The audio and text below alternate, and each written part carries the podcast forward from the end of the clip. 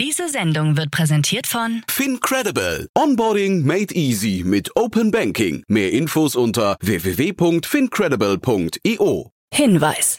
Startup Insider übernimmt keinerlei Haftung für die Richtigkeit börsenrelevanter und unternehmensbezogener Daten.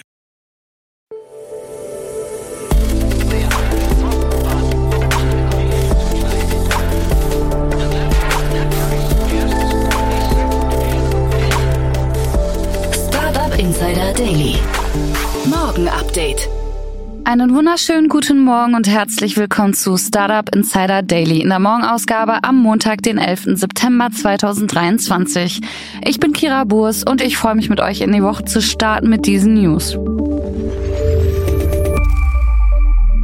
Gettier-Bewertung stark gesunken. Miles verdoppelt Umsatz. Zalando-Chefs verlängern Verträge. Shell will Sonnen GmbH verkaufen. Walgreens zahlt Millionen an Theranos-Kunden. Und Microsoft kauft Kohlenstoff. Tagesprogramm. Bevor wir näher auf die Themen eingehen, lasst uns kurz einen Blick auf das heutige Tagesprogramm werfen.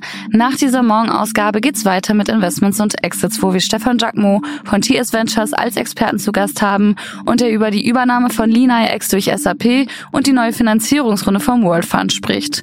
Um 13 Uhr geht's weiter mit Matthias Hilpert, Gründer von Unipreneurs und CEO von Aim Edge 2 Capital und um 16 Uhr geht's weiter mit einer neuen Ausgabe in der Rubrik Bulletproof Organization mit der lieben Jana Kramer. Dazu aber später mehr, nach den Nachrichten gelesen von Frank Philipp.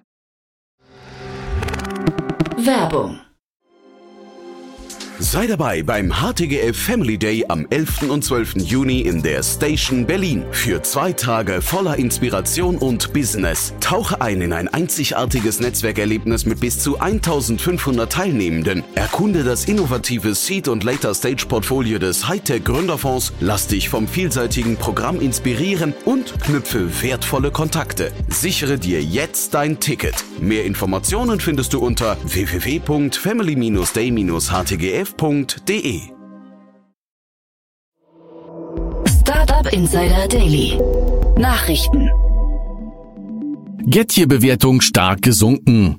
Der türkische Lebensmittellieferdienst Getir hat sich in einer neuen Finanzierungsrunde 500 Millionen US-Dollar frisches Kapital von bestehenden Investoren wie Mubadala, G-Squared und dem ehemaligen Sequire Capital Partner Michael Moritz gesichert. Dabei musste Getir eine deutliche Reduzierung seiner Bewertung hinnehmen. Diese soll jetzt nur noch bei 2,5 Milliarden US-Dollar liegen. Bei der vorherigen Finanzierungsrunde im Jahr 2022 konnte Getir noch auf eine Bewertung von 11,8 Milliarden US-Dollar verweisen. Damit verliert der Lieferdienst seinen DK-Corn-Status als Unternehmen mit einer Bewertung von 10 Milliarden US-Dollar. Zuletzt hatte sich Getir aus Spanien, Italien, Portugal und Frankreich zurückgezogen. Derzeit ist das Unternehmen nur in fünf Märkten aktiv der Türkei, Großbritannien, Deutschland, Niederlande und USA. Berichten zufolge kämpft Getir seit einiger Zeit mit Liquiditätsproblemen. Als Maßnahmen zur Kostensenkung sollen unter anderem Lager geräumt worden sein. Außerdem sollen Mitarbeiter angewiesen worden sein, mit Geschenktüten von Tür zu Tür zu gehen, um den Umsatz anzukurbeln. Miles verdoppelt Umsatz. Der Carsharing-Anbieter Miles hat seine Zahlen für das Geschäftsjahr 2021 veröffentlicht. Demnach konnte das Berliner Unternehmen seinen Umsatz von zuvor 22,8 Millionen Euro auf 48,2 Millionen Euro mehr als verdoppeln. Geschäftsführer Oliver Mackprang führt die Umsatzsteigerung auf eine Vergrößerung der Flotte und des Geschäftsgebietes sowie auf steigende Kundenzahlen und neue Produktangebote zurück. Der Aufwand steigt von 22,1 Millionen Euro im Vorjahr auf rund 44,4 Millionen Euro. Bis Ende 2023 soll sich der Umsatz auf 90 bis 100 Millionen Euro erneut verdoppeln. Bis Ende des Jahres will Miles seine Flotte auf rund 10.000 Fahrzeuge ausbauen. Zalando-Chefs verlängern Verträge. Die beiden Zalando-Gründer Robert Genz und David Schneider haben ihre Verträge bei der Online-Mode-Plattform bis Dezember 2027 verlängert. Sie werden Zalando für weitere vier Jahre als Co-CEOs führen. Genz und Schneider hatten Zalando 2008 als Flip-Flop-Versand gestartet und das Unternehmen 2014 an die Börse gebracht. Zuletzt gab es einen Wechsel an der Spitze des Aufsichtsrats, als die bisherige Vorsitzende Christina Stenbeck nach vier Jahren im Amt nicht mehr kandidierte. Oststrom erhält weitere 7,5 Millionen Euro. Das Berliner Green Tech-Unternehmen Oststrom hat in einer Finanzierungsrunde weitere 7,5 Millionen Euro erhalten. Angeführt wurde die Runde von SE Ventures, einem Venture Capital Fonds, der von Schneider Electric unterstützt wird. Die bestehenden Investoren Union Square Ventures, Adjacent, G12 und Übermorgen haben sich ebenfalls an der Finanzierung beteiligt.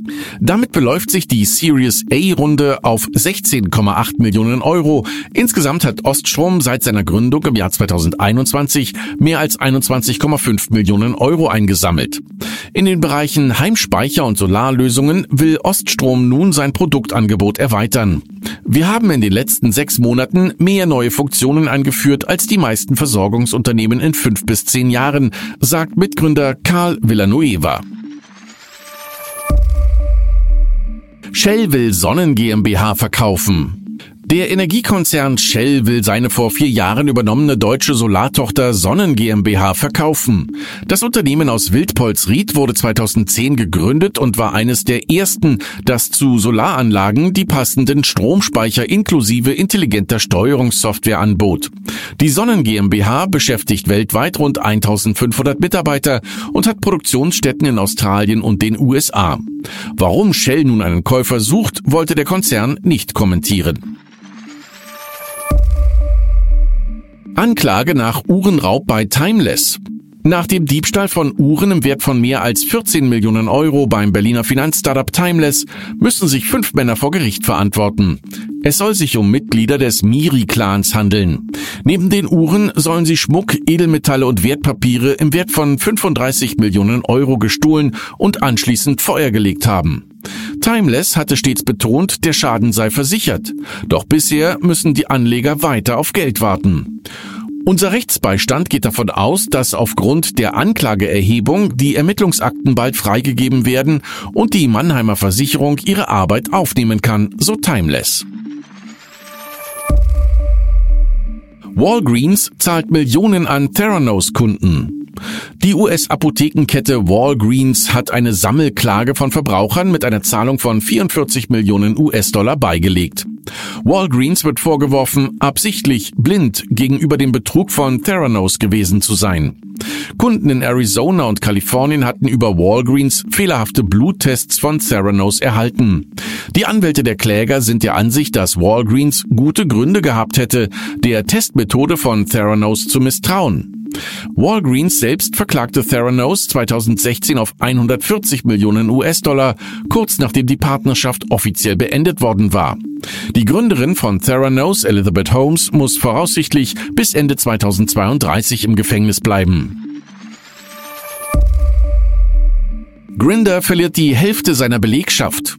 Fast die Hälfte der Belegschaft der LGBTQ-Dating-App Grinder hat gekündigt, nachdem das Unternehmen eine Anwesenheitspflicht von zwei Tagen pro Woche im Büro eingeführt hatte. Letzten Monat teilte Grinder seinen Mitarbeitern mit, dass sie zwei Wochen Zeit hätten, um sich zu entscheiden, ob sie in ein Hubbüro umziehen und zwei Tage pro Woche vor Ort arbeiten oder ihren Vertrag kündigen wollten. Bis Ende August haben nach Angaben der Gewerkschaft Communications Workers of America rund 80 der insgesamt 180 Mitarbeiter gekündigt. Es ist unglaublich enttäuschend, dass Dutzende unserer Kollegen ihren Arbeitsplatz verlassen mussten, weil das Grinder Management sich nicht mit ihnen zusammensetzen wollte, sagte Eric Cortez, Mitglied von Grinder United CWA. Apple Börsenwert sinkt.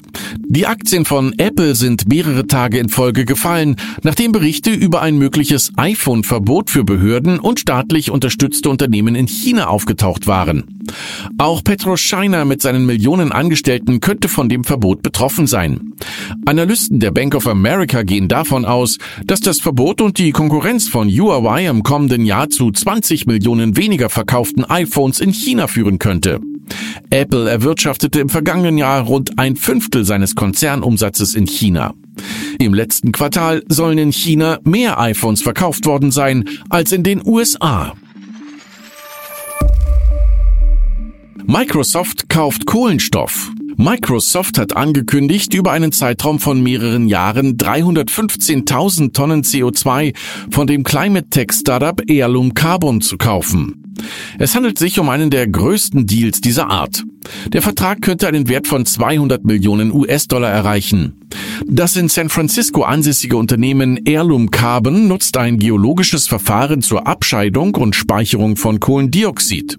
Das Startup betreibt die einzige Anlage in den USA, in der Kohlenstoff dauerhaft gebunden wird. Microsoft hatte zuvor über seinen Climate Innovation Fund in Höhe von einer Milliarde US-Dollar in Heirloom investiert.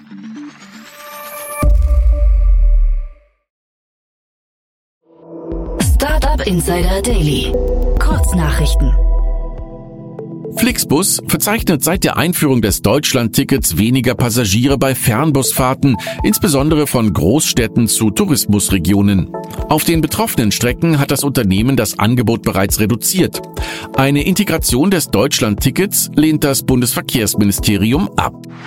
Das Münchner Energiesoftware-Startup Entrix hat eine Finanzierungsrunde in unbekannter Höhe abgeschlossen. Angeführt wurde die Runde von Perleon Green Future, dem Family Office von Rocket Internet Mitgründer Alexander Samwer. Außerdem beteiligten sich Enpal, Kraftwerk Ventures und mehrere Business Angels. Insgesamt erhielt das im Sommer 2021 gegründete Energy Tech Unternehmen 8 Millionen Euro. EIT Inno Energy mit Sitz in Budapest hat sich eine Privatplatzierung in Höhe von 140 Millionen Euro gesichert. EIT Inno Energy wurde 2010 nach einem Aufruf zur Gründung einer EIT Wissens- und Innovationsgemeinschaft ins Leben gerufen, um die Energiewende in Europa zu beschleunigen. Der Ex-FTX-Manager Ryan Salami bekennt sich in den Anklagepunkten der Verschwörung zu ungesetzlichen politischen Beiträgen und des Betriebs eines nicht lizenzierten Geldübermittlungsgeschäfts schuldig. Nun wird er mit fünf Jahren Gefängnis konfrontiert. Zudem hatte Salami einer Beschlagnahmung in Höhe von 1,5 Milliarden US-Dollar zugestimmt.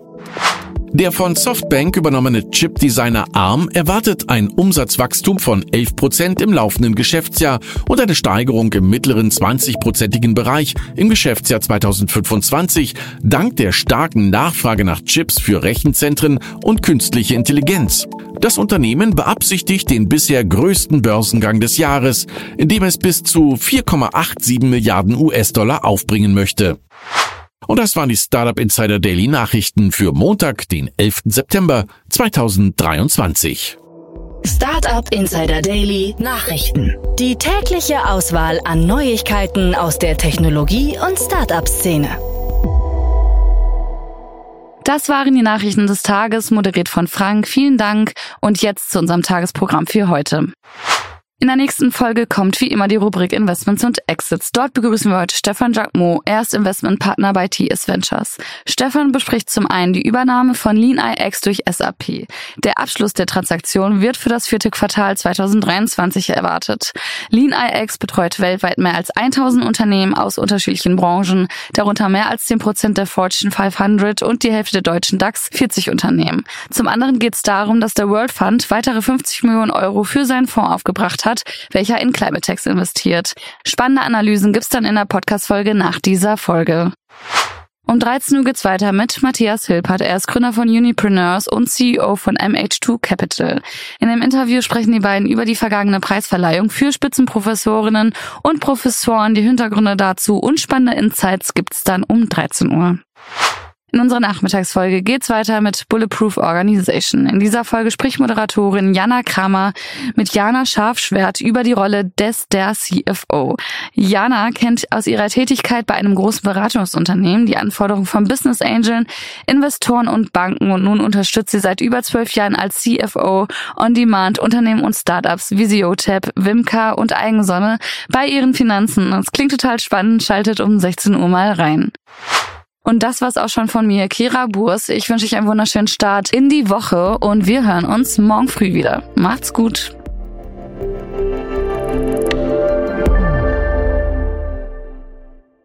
Diese Sendung wurde präsentiert von Fincredible. Onboarding made easy mit Open Banking. Mehr Infos unter www.fincredible.io.